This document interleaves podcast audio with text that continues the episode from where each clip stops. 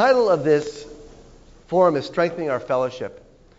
And it's a forum that I undertook with some trepidation at the urging of the other Eastern Camp advisors at our meeting in the fall. And I wanted to kind of give a disclaimer to start things off. Number one, I love this fellowship. I cherish this fellowship.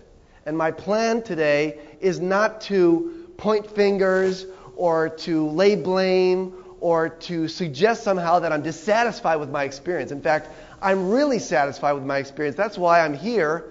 But I guess the notion is that I think that what happens in circles is that we always talk about how can we make our church better. And that's a good conversation to have. And I just want to talk about it in a little more open format. Point number one, I have not spoken or cleared anything that I'm going to say with any Eastern Camp advisor or with any elder. If you have a problem with anything that I say, talk to me. I bear the full responsibility of that. Number two, I'm not speaking on behalf of Bob Varga, nor will he be speaking on behalf of me. We're working together. We support one another fully, but I don't want you to perceive that somehow I've got some great authority on behalf of anyone else. This is all my own doing, and I just want you to be aware of that. It is my desire that this church, that I think has a lot of light, continue to prosper with that level of light and even more light. It is my desire for this fellowship that I believe is lively and vibrant to stay lively and vibrant. And that's why I'm here today, really. That I know, based on some historical studies I've done, is that churches tend, and it's not a theory, it's proven, churches tend over time to slowly veer in directions that are unlively or more dead than where they began. They often start in a very lively and vibrant way, and because of the way humanity is, and we are as beings, and we are as societies, and we are as social cultures, we tend to veer in directions that tend to be less spiritually vibrant, just because it's hard, difficult to maintain spiritual vibrancy. But that's what we need to do. And that's what I'm energized about doing. And I think everyone here feels that same way.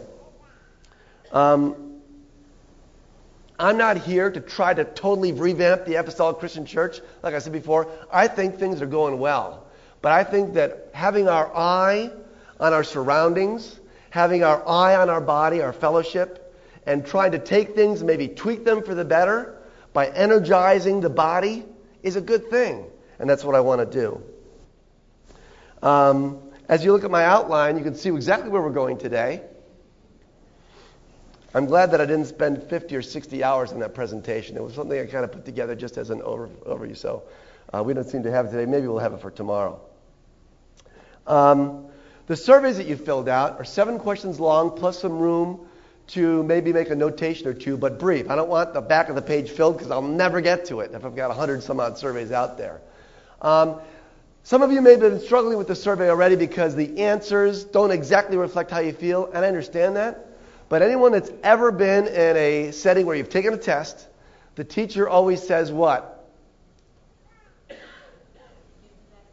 Give the best answer. Not maybe the perfect answer, maybe not the best for you, but give the answer that's most suited or more clearly indicates your feelings. And we're going to go over the results of the survey tomorrow at the end of the part 2 of this forum, because this is a 2-part forum. And I think that's it in the way of introduction. How many of you have completed the surveys now? Just about every good, because we're going to collect them at the end. If a few of you need some more time, feel free to hand it to me this evening during evening worship. I'll try to stand in the back or something, or try to get it to me somehow or another, or somebody that I know, my wife or whatever. I want them back by this evening so I can do some tabulation. So that would be great. Really appreciate it. The first topic that I'm going to discuss is something that I've entitled the Unity Dilemma. The unity dilemma is premised on a couple of things, and unity is something that the Scriptures ask us to have. It's indicated in Scripture that we should be a unified body, working together. And I preached a little while ago about the whole use of the analogy of the body that's given in Scripture, where the hand and the foot and the eye all working together, fitly formed together. And in the message that I gave, I said, the Apostle Paul, I think, is the writer of that, could have used a team as the analogy. Say, a teamwork type of thing is a great thing. But by using a body, what I like about that analogy is that it is a living being that relies on itself to do all these different things, relies on other parts. And the beauty also is that if one part of the body is hurting, the whole body knows about it. So it's a great analogy. We let them handle that. But here's the dilemma that we have. Whenever you're talking about Scripture, or things that people have a lot of love for and appreciation for and passion about, inevitably there's things that come up that try to fracture that unity. And the dilemma is that how do we take something that's causing somewhat of a problem and recreate unity in it? Baby with a bottle. What's in the bottle? Okay. Kind of talking about our theme, milk or meat is, one of the premises of camp.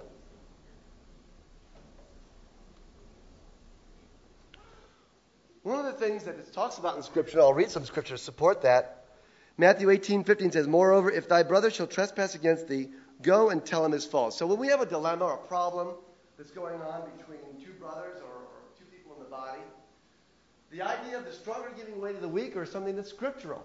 And you had a question about that you answered. But it does sometimes pose a problem. What's that problem? Number one, who's the stronger and who's the weaker? What's the other problem?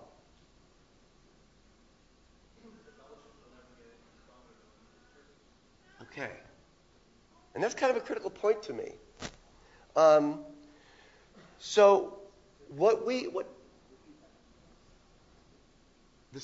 fellowship will never grow stronger than the weakest person within it. Is that what you said, pretty much? Good point. I appreciate that. So that's kind of part of the dilemma. The other dilemma is that there are ways of solving that fracture. One way that we tend to lean towards is by saying, we're going to make a new rule or a new edict or new principles that, so that we don't have this problem, we're going to make a decision together, or we'll go to the elders or go to the camp advisors, and let's just make a decision, make a new rule, and then the problem is solved. And it kind of is solved, but it's not really solved because you always have the dilemma, the situation, the problem that the weaker stays the weaker. So what do other churches do? There is a huge desire for people to not have those dilemmas. So the other big solution is that churches will say, these 10 things that tend to cause a lot of trouble and a lot of division, we're going to leave that up to the individual. We're not going to teach, talk, preach, or discuss it. Those things that are divisive or problematic, we will leave up to the individual. Is that a healthy way to deal with it as well? Because the effect is the same. You end up having a solution whereby the dilemma is somewhat solved. It's not discussed anymore. The problem's solved. Is that a positive solution? Or what do you see as a problem with that?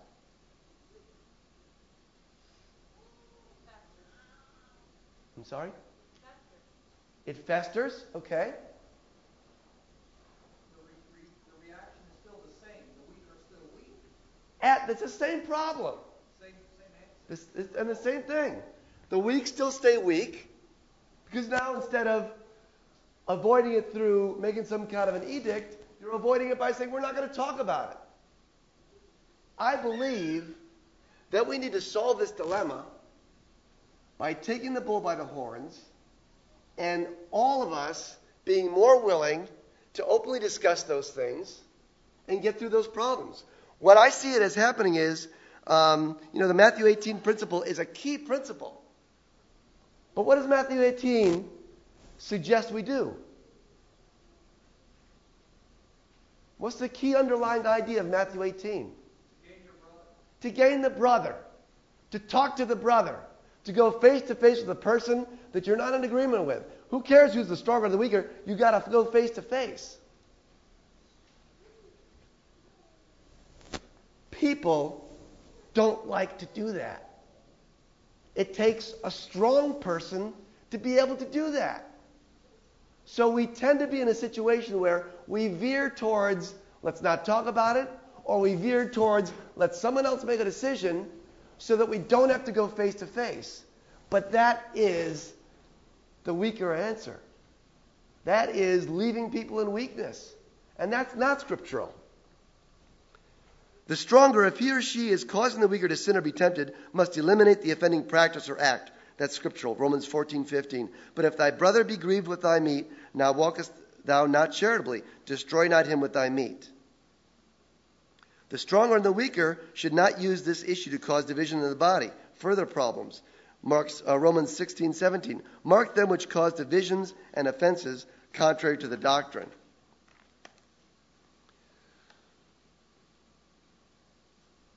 There has to be a way for us to understand that it's important to the success of our body and to the strengthening of our body that we face up to that responsibility.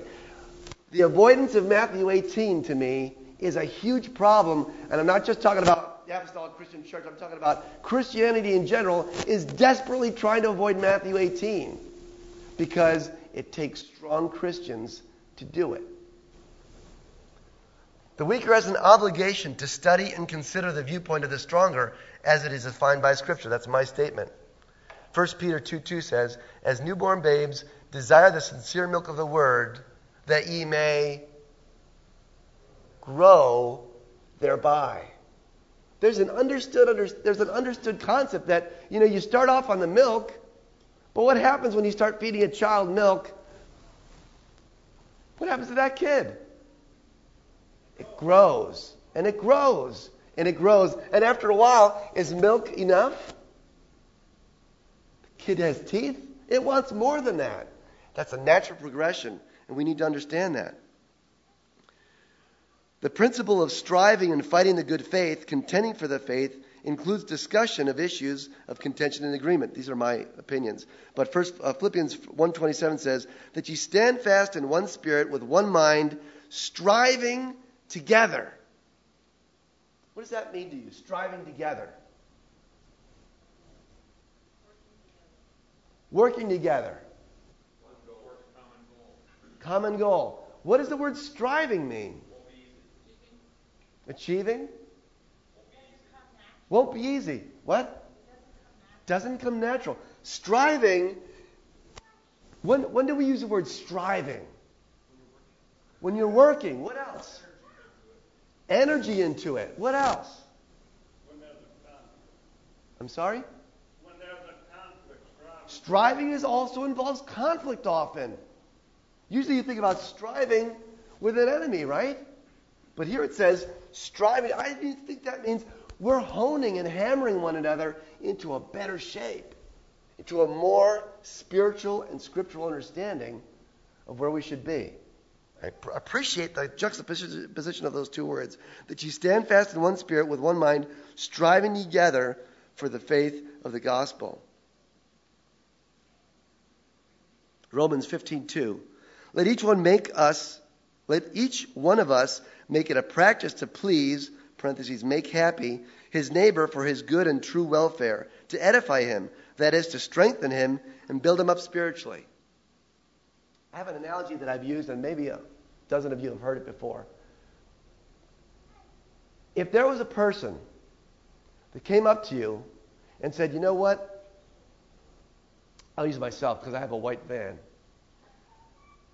Person came up to me and said, Brother Tom, I've got a problem with you driving a white van.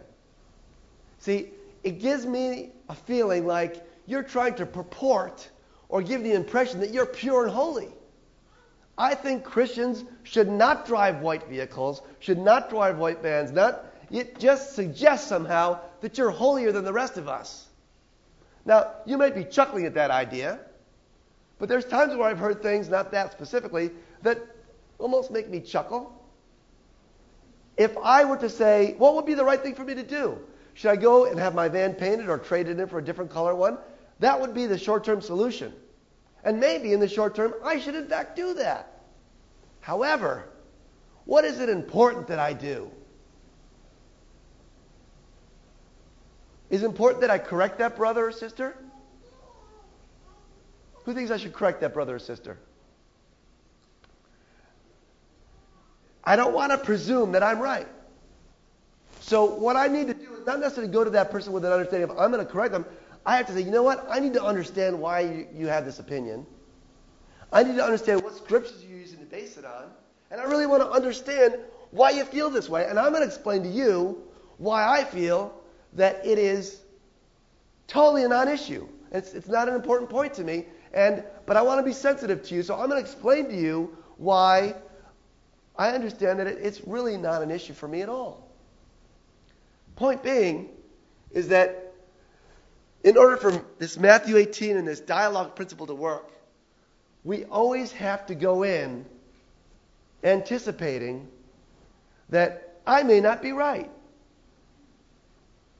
And that's sometimes hard to do. It's hard for me to do. If someone came to me with that right now, I would have a hard time believing that there's any way that they were right that I shouldn't be driving a white van. But I may not realize that maybe the country they grew up in, only the leaders in the Catholic Church there drove white vehicles. No one else was allowed to. So, we have to get it in a context, be sensitive to people. By the same token, it's real important that we don't just say, okay, I'll buy a different color van. It's critical, if we feel that we're right, that we humbly go to that brother and explain and talk and dialogue and get an understanding for where they're coming from. And even if, at the end of the day, that brother says to me, it would really be hurtful to me if you drive a white van.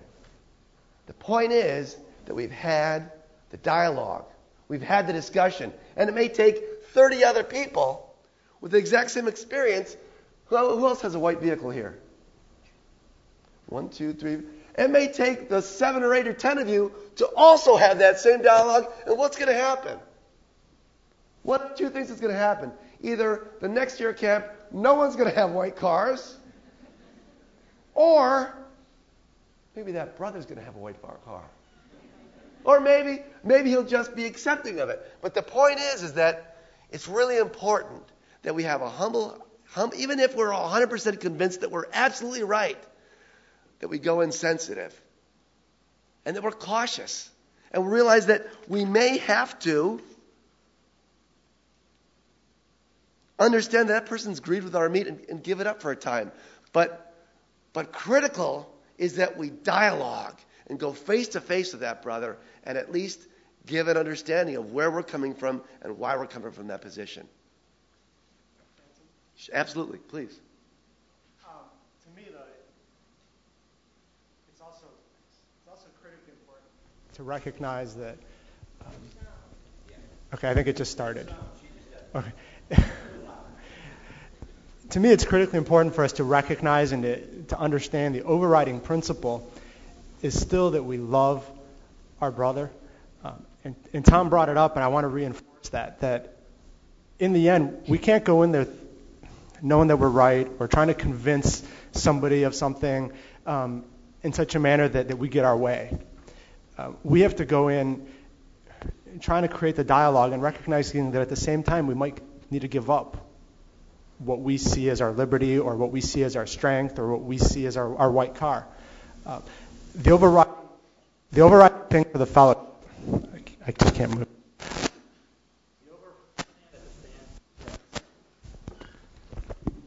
The overriding element that's important for our fellowship is unity and love. And we need to have the dialogue, and the dialogue might take years. But in the meantime, we can't sever our relationships because we're right.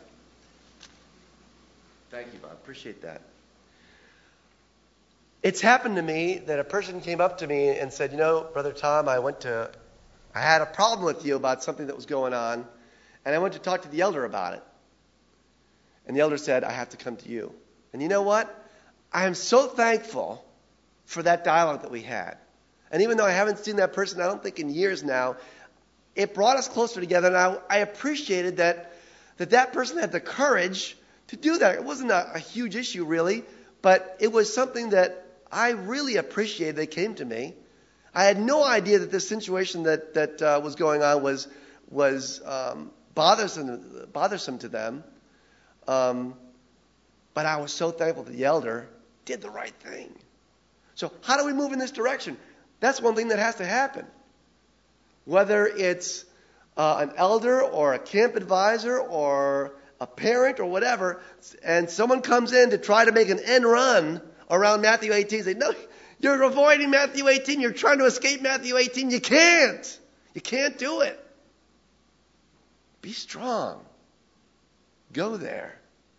Win your brother. Dialogue with your brother or sister. It's powerful and important.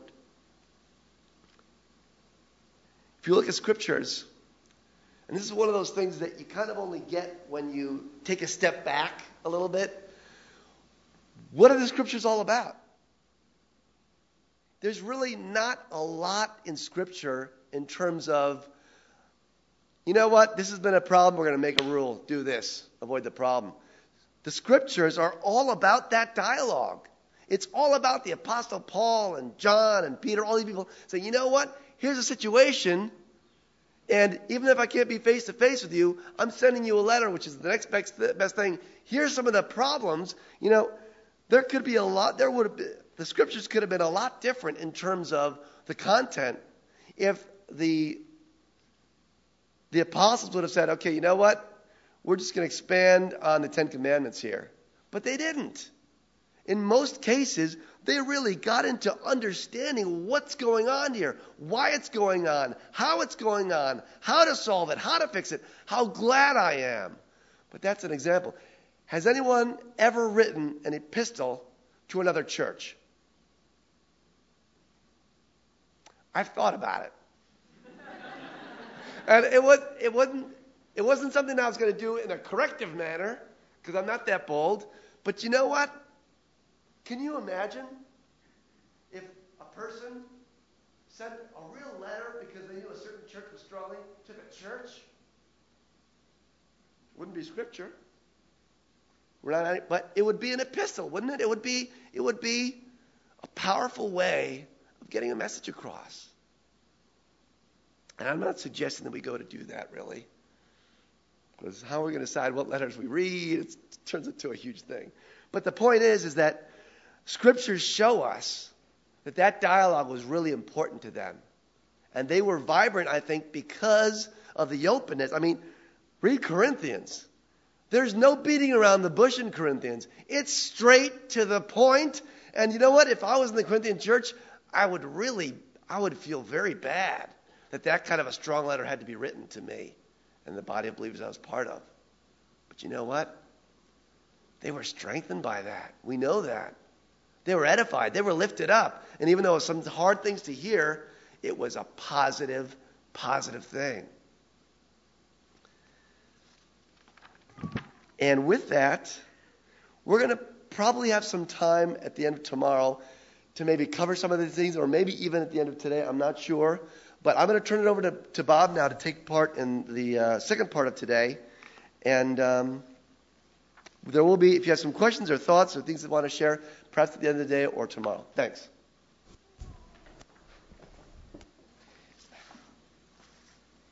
I was given the enviable task of talking about our purpose, evangelism, edifying, and I was given 15 minutes. I'm giving you 25. Okay, 25, because time went fast. We're just going to touch on some basic points, but to start with, our churches are under attack. You know, yesterday in the message we heard that we're in a battle, and we're the battlefield. I think if we felt look at what's going on at home, at our churches, we recognize that we're under attack. And if we think that we're not, then watch out, because you're going to be.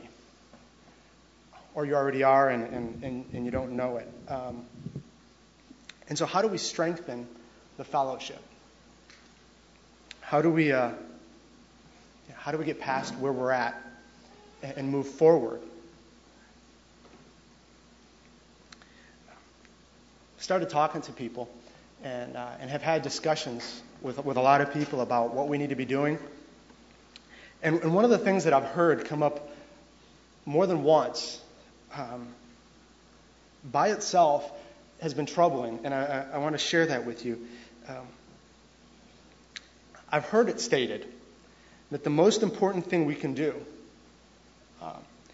is focus on preserving our fellowship, is preserving on what we have, preserving what we have.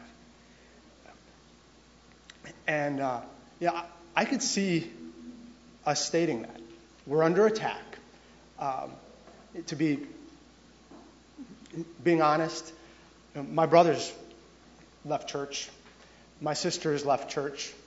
For those of you that aren't from church originally, it might not be a big deal, but it hurts me that my brother has chosen not to fellowship and worship with me anymore.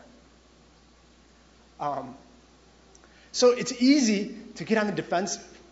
Say, you know what? I need to preserve what I have. Because we have to hang on to it, because we have something good, and we hear that all the time.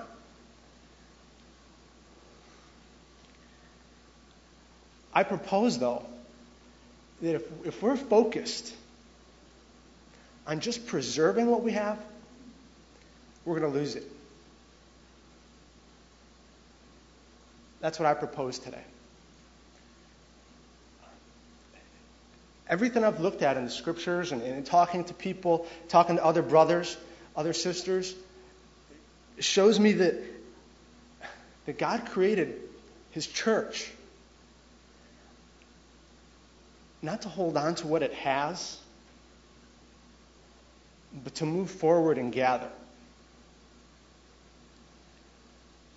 And so we can't fall on the defensive. We can't fall into that trap and say, I need to hold on to what I have. Because it is great. But if we're just holding on, we're going to lose through attrition. Unless all of us, young couples, unless we're all ready to have 7 or 8 or 10 kids and make sure that they all stay in church, right? It's just not going to happen.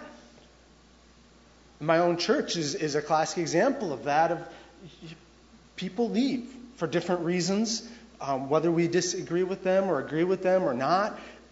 Something called attrition takes place. The grass is greener on the other side. It's ironic that in talking to people who choose to go somewhere else, that once they get there, they realize that they have the same problems that we do. It just seems that it's okay over there. It's not okay where I was at. So I propose that we need to move forward. And what does that mean? I see that there's two general purposes for our church, for God's church. We can break them down into a lot more detail, but I see two general purposes. Purpose one is to evangelize. And interestingly enough, if you look in Friday's lesson, which I had nothing to do with, it pretty much says the same thing. But purpose one is to evangelize. Matthew 28:20, go ye therefore and teach all nations, baptizing them in the name of the Father and the Son and the Holy Ghost. In Matthew 22:37-39, Jesus said unto him, thou shalt love the Lord thy God with all thy heart and with all thy soul and with all thy mind. This is the first and great commandment. And the second is like unto it, thou shalt love thy neighbor as thyself. And we remember the parable that Jesus spoke of, well, who the neighbor is.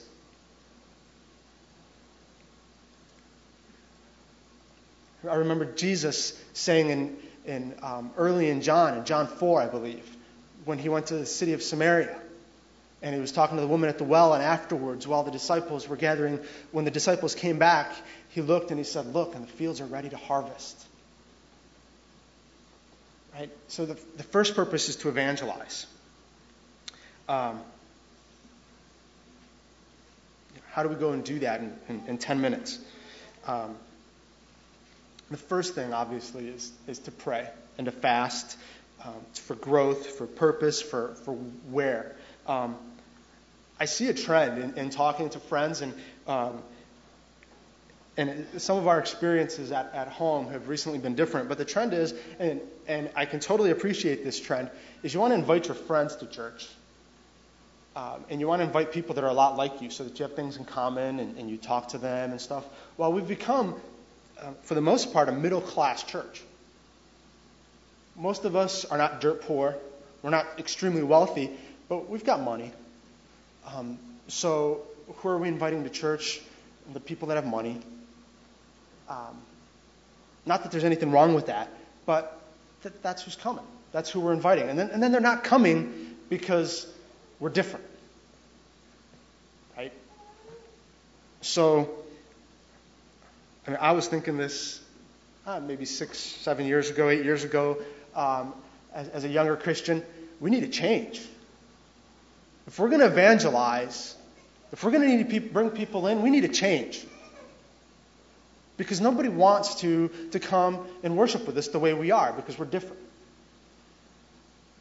I don't believe that anymore, based on first-hand experience.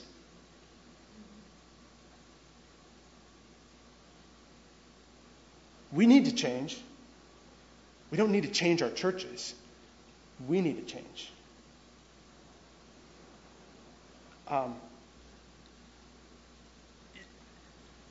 Seek the poor. One option for evangelism, seek the poor. Go out and tell the poor to come to church. Go out and bring them to church. You'll be surprised at how many people start showing up.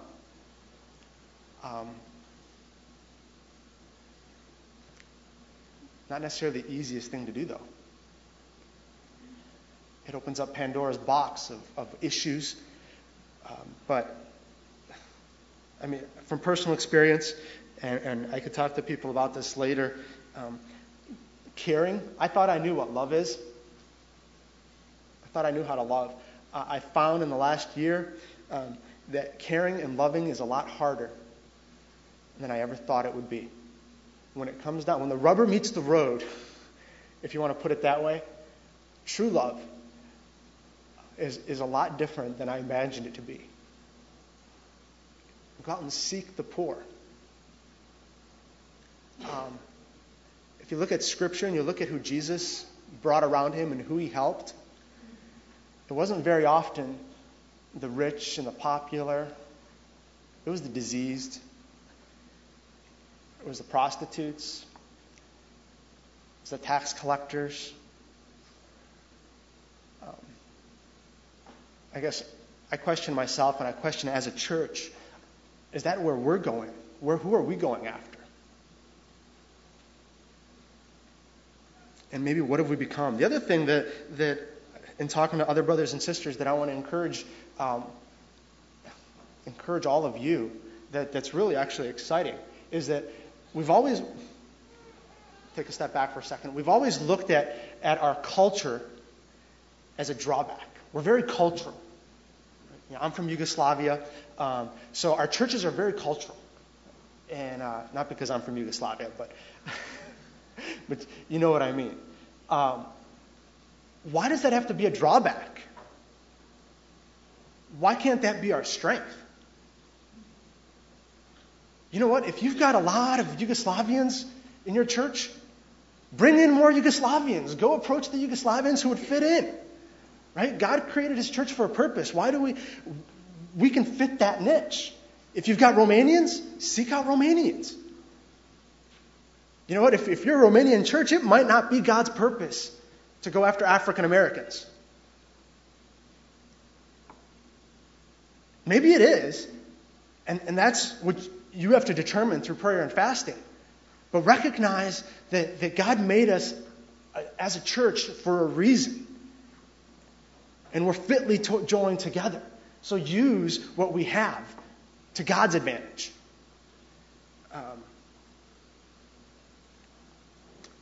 And the one thing that somebody told me that has really struck a chord with me, which is a very basic statement, but whatever you do, do your best.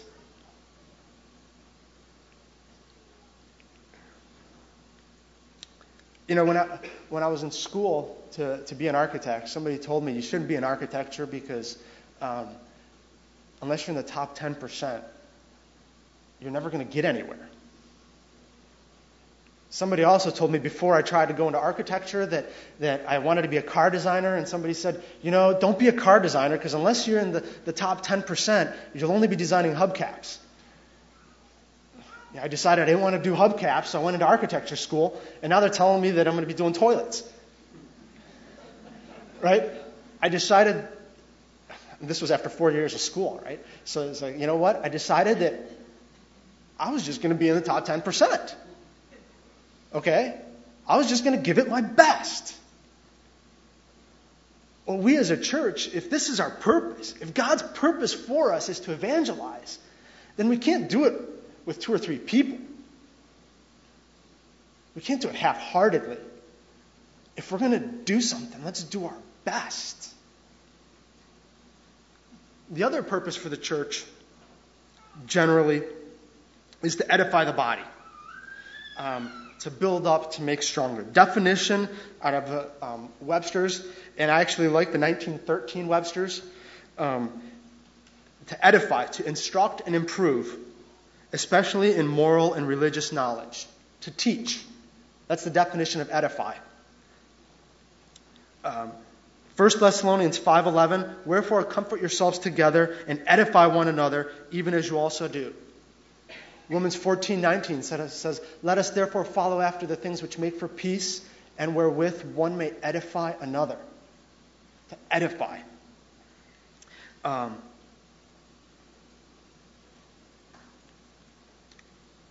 We created in our church, because we've been trying things, and we created a list in our church, 2 lists.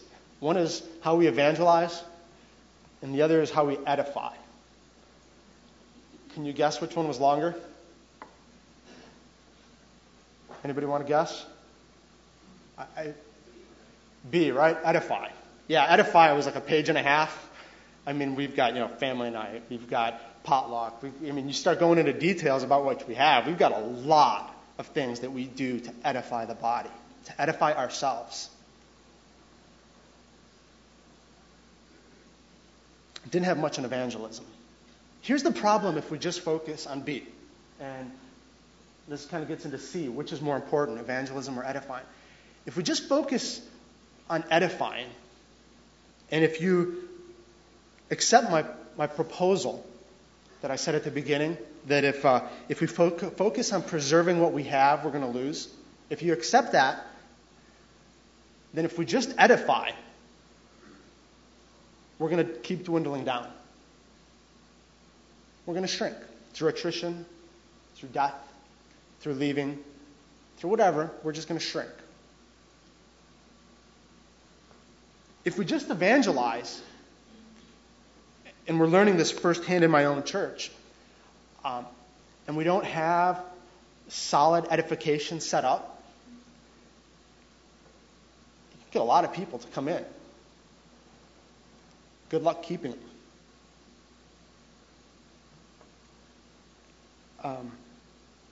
So you need to have a balance. What's the balance?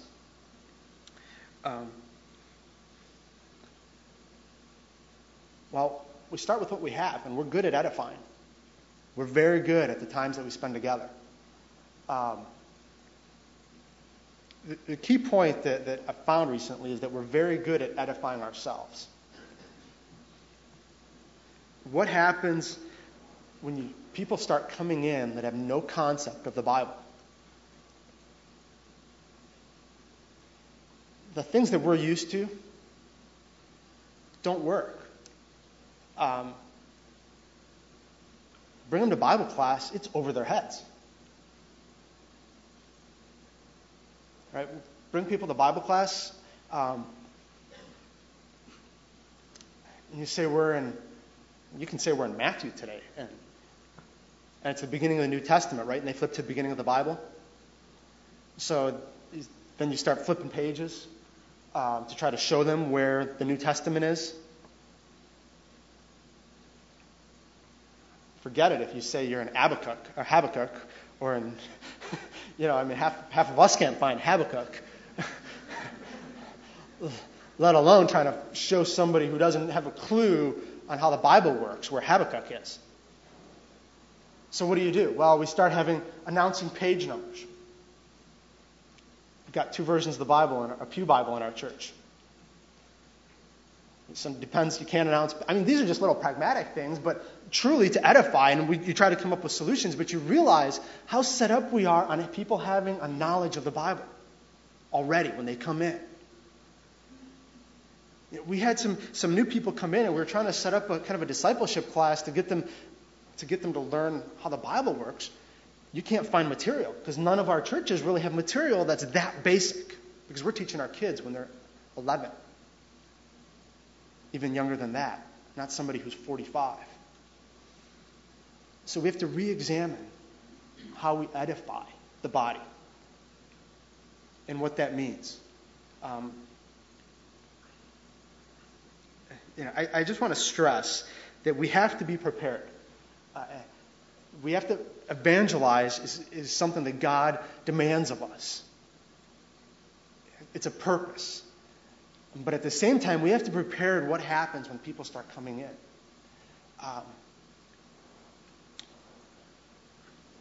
We don't want it to end up being where we bring them in and then they go right back out, because we're not set up to teach, to make them feel like they fit in, to just not be prepared. The other thing that's an issue that I've seen in myself, I've seen in other brothers and sisters in my church, and I'm sure isn't tied to just us, is that we're comfortable with our church the way it is, because it suits our purpose. There's a key problem with that. It suits our purpose. If we're truly going to evangelize, if we're truly going to edify the body, then church isn't just a place where we can come and relax and sing and listen to a good sermon and come home having been fed and being done. Right? Church changes. Church becomes work. Because there's people there that are on different levels. There's things that we have to let go of at times. If it's perfect for us, it might not be perfect for doing God's work. And so that's a question that you all need to ask yourself, and that we're constantly asking ourselves. It's God's purpose. It's God's church. It doesn't mean that we cast off our doctrines. It doesn't mean that we change our practices. But it does mean that we have to examine if we've set it up to be for me, or if we're really setting it up to work for God's purpose. And there's a balance in there that I don't necessarily have an answer for. That's something that works differently in each church. So that's how do we know we're successful? I don't have an answer to that one. Myself and in our church, we prayed for growth, and God has grown us, kind of like a piece of dough. He's taken us and He's stretched.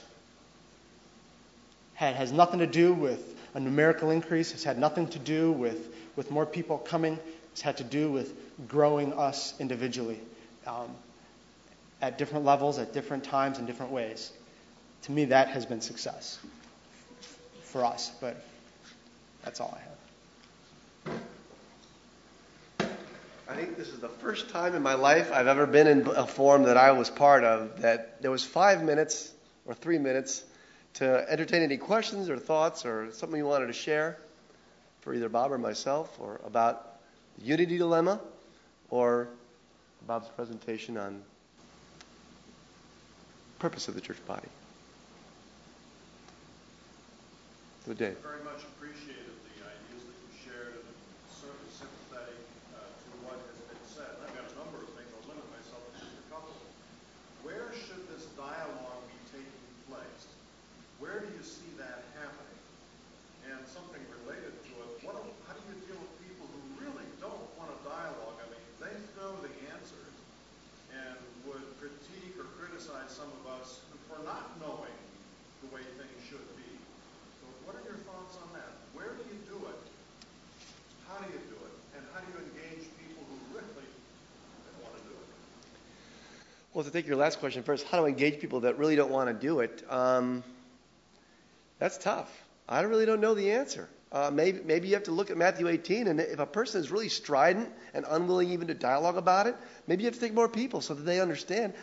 Matthew 18 is beautiful because it really, all of a sudden this person understands that maybe they really have to rethink when all of a sudden there's three of us there saying, you know what, I think you're holding on to this whatever, and we're just trying to dialogue with you, and you're not willing to even dialogue, and that's wrong. So, and where should it take place?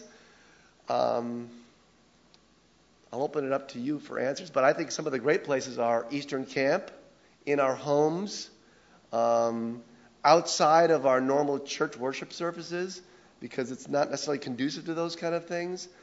We really have to seek out those opportunities at times and make it happen. Bob? One thing that I've found that when we're at odds with each other, we need to develop relationships. Invite them over for dinner and start on common ground that you do have and start spending some time together.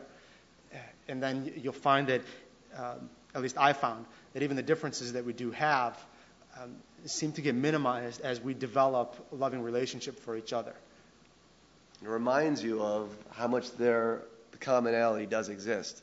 So a couple other comments. Does Matthew 18 apply to every kind of conflict? No.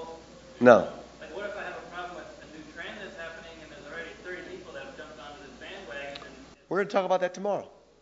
How do you deal with if you've been delegated a responsibility, and in that responsibility you have decisions to make, and you always lay it before the Lord to lead you, and you may already be engaged in that responsibility, and another brother or sister comes up to me and says, well, I feel led in the Spirit talking about this, but either this isn't for you or it's wrong. You know, I feel led in the Spirit to do it, and someone else feels led in the Spirit that I shouldn't do it. I'll turn that over to Bob. I don't know how to answer that. I mean, that's clearly a dilemma, and that clearly requires dialogue. Prayer, fasting. And that it may be that other people have to be pulled in, not necessarily, always deferring to leadership in the church. That there's times where there's quiet brothers in the church and quiet sisters in the church that do not have leadership positions that are tremendous to talk to about stuff like this. They've had experience in it, or they just have a really cool head. We need to tap into those people. So, not a great answer, but good point. I would question that brother and sister in fact, what makes you think that you can go to this position? Let's talk about it. I think that'd be a good starting point right there. Let's see what comes out of that. It's a scary thing when people paint a lot of what they do with, I've been led of the Lord to do this. And they do it quite quickly. I don't use that phrase a whole lot because I'm afraid to.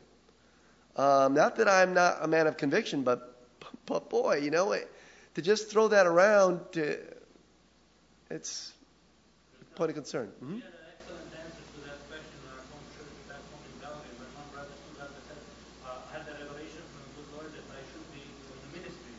And nobody knew what to say at that moment until my uncle stood up and said, that's beautiful, brother, and we shall not wait until he gives the same revelation to us. Wonderful. Did everyone hear that? Terrific. We're going to catch up to you with that. Just wait till we're all on board.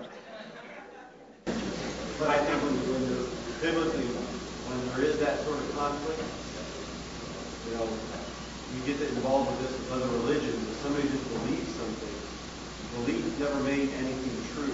So you have to get back to God's word, and I think that's where we're all heading with this. But you know, if I believe the Lord led me this way, and it's contradicted the way the Lord led you, well, guess what? One of us is probably wrong, and guess what? One of us is probably not adhering to Scripture, and that's where no amount of pompous discussion will ever get that unless we get the Bible out and just start really submitting to that. When that happens, that's where God's word and always should be is paramount. Good point, Brother Irwin. And I want to underline the notion that a lot of times the answer is not found in one verse and it's real clear. It's in 30 or 50 verses and it's tough to get at. But point very well made. We have to close down here quick. The difficulties are things of subjective nature. For example, what type of music our choir should sing. One feels, well, we should stick with this style. Another feels, we should stick with this style.